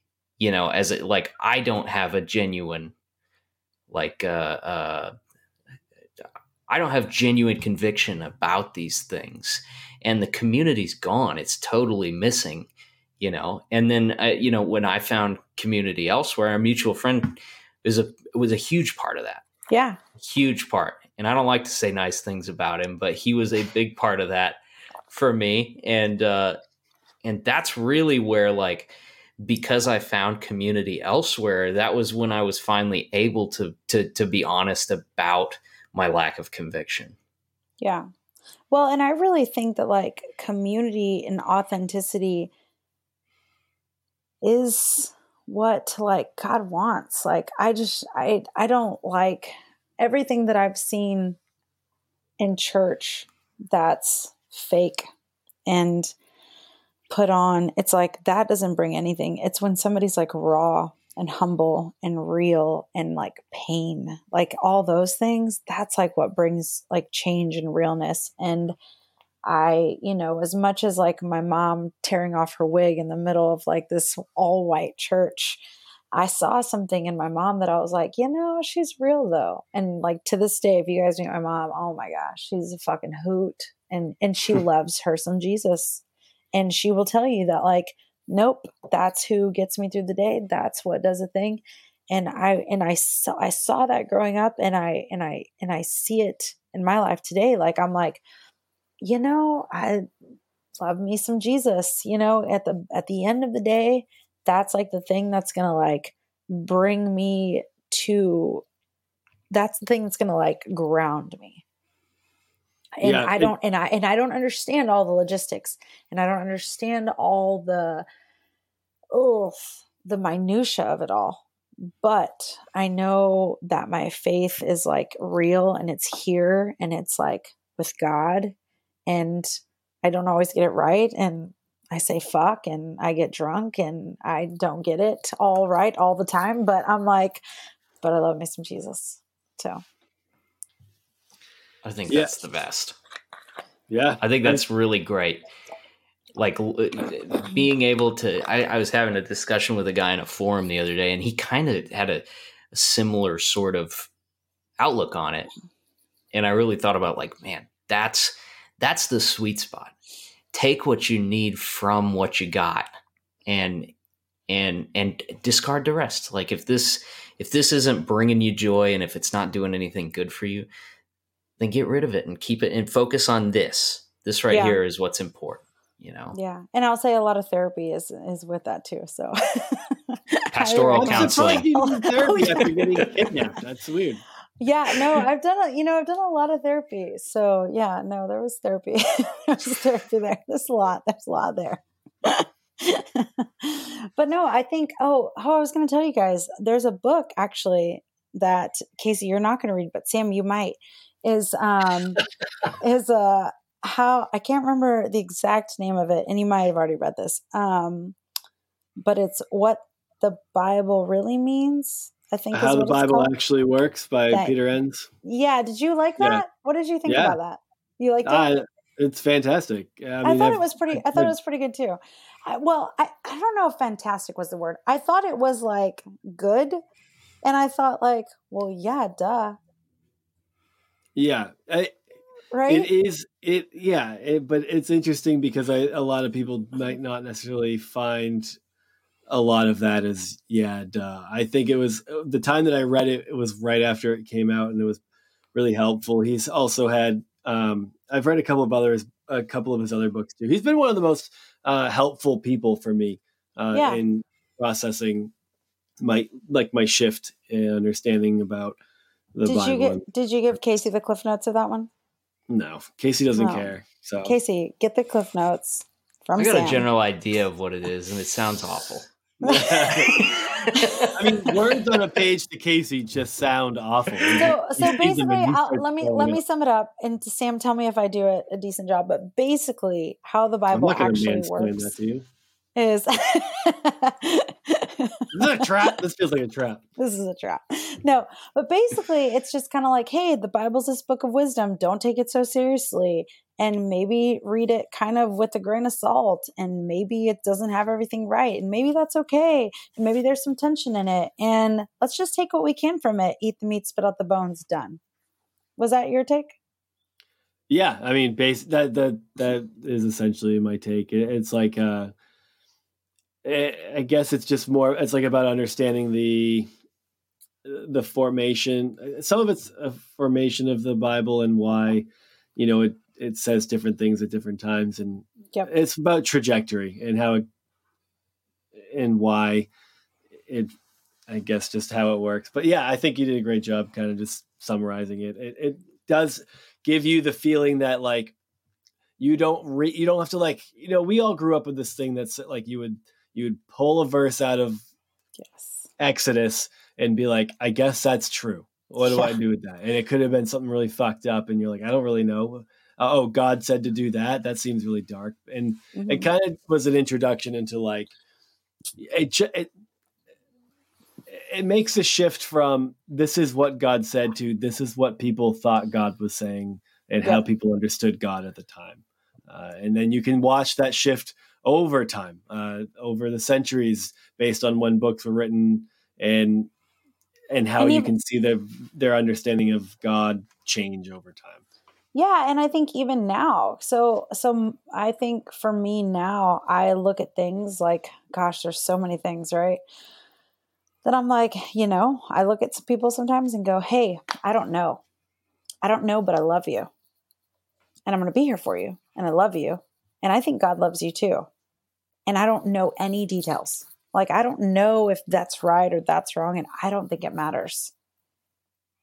but apologetics isn't your uh, not, not your all. focus at not at all. That's why Masters loved, Commission University. no, not at all. Which yeah, I never graduated that. why I loved uh, what was her name? Bethany. Was it Bethany? Bethany. Mm-hmm. Yeah. Okay, that's why I loved her so much. I was like, wow, she's like done her fucking research and she's gone this and done this and done this, and I was like, maybe I need to do that. Yeah. it was impressive. Um, but yeah, so I just think like if we just love people and be kind and maybe that's what we're supposed to do and maybe yeah that'll that'll change the world in some small way and build our little communities then maybe we'll make maybe we'll do something absolutely i man thanks for uh sharing your story that's a it's it makes you wonder how many of these types of programs are around that we just don't hear much about or they were locally localized to some extent or you know there's I mean things like teen missions and yeah. all of those types of deals. I, like I know like YWAM, like Youth with a Mission. Yeah, yours sounds YWAMy a little bit in the way that it's like a constant grind. Yeah, I think YWAM is an Assemblies of God thing. I think. Um, oh, can I also tell you guys that so after during Master's Commission, I applied for I think it was a YWAM missions thing, and I was gonna like go to some random country. And on the application, it asked me, like, do I drink alcohol? And I was like, let me be honest, yes, I do. Like, and so then I had this in-person interview. They're like, how often do you drink alcohol? And I was like, I don't know, one at that time. It was one or two nights a month. Now it's a little bit different. But at that time, it was like, I don't know, one or two nights a month. So I literally didn't get accepted into this program because I answered yes. Isn't that that's like, so dumb? That's that's that's the thing. It's like that's so fucking dumb. They were like, afraid if they just... sent you to Mongolia, you were just gonna guzzle fermented horse yeah, milk. And... and it's like, man, how many how many people got shut down or shunned or felt shameful because it's like they answered honestly. And you stop them from like doing a thing that they really wanted to do. Because like for me that that was pretty heartbreaking. And yeah I, and even like i had been in contact with the guy who i was gonna like the family who i was gonna like move with. It was in georgia the country. And um and it was like such a big deal. And i was like oh i didn't get accepted. And it was like because i answered yes because i drank. Like that's dumb they need to take a move from the Baptists, the Southern Baptists, and just make you sign something saying that you won't anymore. I won't know? anymore. I know. Well, that's, that's exactly actually what I said in the in-person interview. I was like, but I won't while I'm there. Like, but I, but I do currently. But I'm fine with not. Like, it's fine. Anyways, yeah, that's fine. Well, you know, when you uh when you find sin, you gotta jerk it up by yeah, the root. That's do, what I say. You do. Okay, let me. I'm looking at my notes, y'all, because I was. Can I just mention that uh, Lloyd Ziegler looks like Woody Harrelson if he hadn't bashed his nose into a wall or whatever he did? Wait, can you click on your thing so it doesn't make it so white? We can't. Oh, there, there, goes, there, there he is. Oh, Doesn't yeah. look like Woody Harrelson? so I, I was looking through my yearbook my master's commission yearbook two nights ago, kind of prepping. I was trying to remember like all the weird shit. There was a lot of weird shit that I wrote down. But um, one of the things I found was like top 10 things not to do your first year. And so it was like number 10 was like think for yourself. Oh, number, yeah. That's number, a little on the nose. Yeah. Number nine, have anything to do with people. Number eight, ride on the elevator, which I don't know why that was a thing, but Number seven, think you know about anything about your future. Number six, be in the same room with the opposite sex. Number seven, look at the opposite sex. Uh, oh, wait, number seven, six, five. Um, number four, sit with the opposite sex. Number three, look at the opposite sex for longer than 2.5 seconds. Number two, what? stand under a mistletoe. And number one, speak in tongues, as in like make out with people. Like, so speak in tongues. Yeah. is, yeah. is mistletoe just like scattered over every doorway in I East know, Texas? Right? Or I know, maybe, maybe. Um, oh yeah. So it's just it's funny, but oh yeah, we didn't even talk about mission trips, but it's okay. That's not that. Man, uh, it's food or seed for our uh, return visit. Yeah, I only, yeah, I only do that. But um, I would be curious to see. So there's a lot of there's a lot of podcasts too that have all these like negative takes about Masters Commission. I feel like mine's mine's not that negative, but there's a lot of people with, like I said, a lot of trauma, which is totally valid. And um, I will say that today I still talk with my like people, the girls that were in my first year class with me. We're still because of our experience, we're still like friends. Like I know I could call any of them today and be like hey, I need this, or hey, I'm going through this, and they would like just drop everything. Like we're we're still like friends today. So I am really grateful for that. I'm really grateful for the relationships that came out of that. And we're all like today questioning like what is faith? Like some of them it's funny cuz some of them are pastors' wives, some of them are pastors, and then some of them are people like me who just like party and have fun all the time. And so we're all just kind of like wrestling like with like what is faith now? What does that look like? We're kind of reframing it all, you know, kind of like we're doing right now. And like, I don't know what this is, and I don't really have it all figured out. And maybe there's space for more. And maybe we just kind of look at it really humbly and go, hey, I just don't know. And that's okay. It's so. like the value of it is not dependent upon you knowing every minute detail about yeah, it. Yeah. And the more and more I feel like I know less, I'm like, I'm kind of okay with that. I'm just okay with like loving people and that's it. And that's not my job to do anything else. It's just to love people. So it was such a delight to talk to you guys. I feel like I just want you guys to know that during the podcast, I'll talk back to you, but you don't know because it's a podcast. And I'll be like, oh my gosh, yes, that. Oh, I totally get it. So just scream it. at your radio like stop interrupting each other. I do. I do. I'll say that. And I'll be like I'll be like, yeah, I totally had that same experience, which I can't think of any right now. But um yeah. So I love I love that y'all have created this little community and this space where people can just like share their stories and and you don't realize like how similar stories are. Like I can't remember something I was I can't remember which one of you guys said it, but I was like, "Oh my gosh, y'all did that there? We did that in Texas. And I was like, what? This was a thing everywhere, all over the nation. And um, yeah, it was just weird Christianity and then in the in what is it, the nineties, two thousands. Yep. The, yeah. All throughout. All throughout. Yeah. Good era. So, good, great era. So um, yeah. That's all. Well, thanks again for coming on. It was a ton of fun. And uh yeah, uh, thank you guys for listening.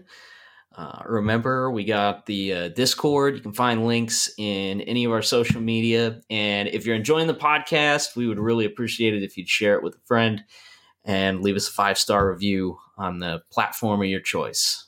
So, thanks a lot, and we will talk to you next time.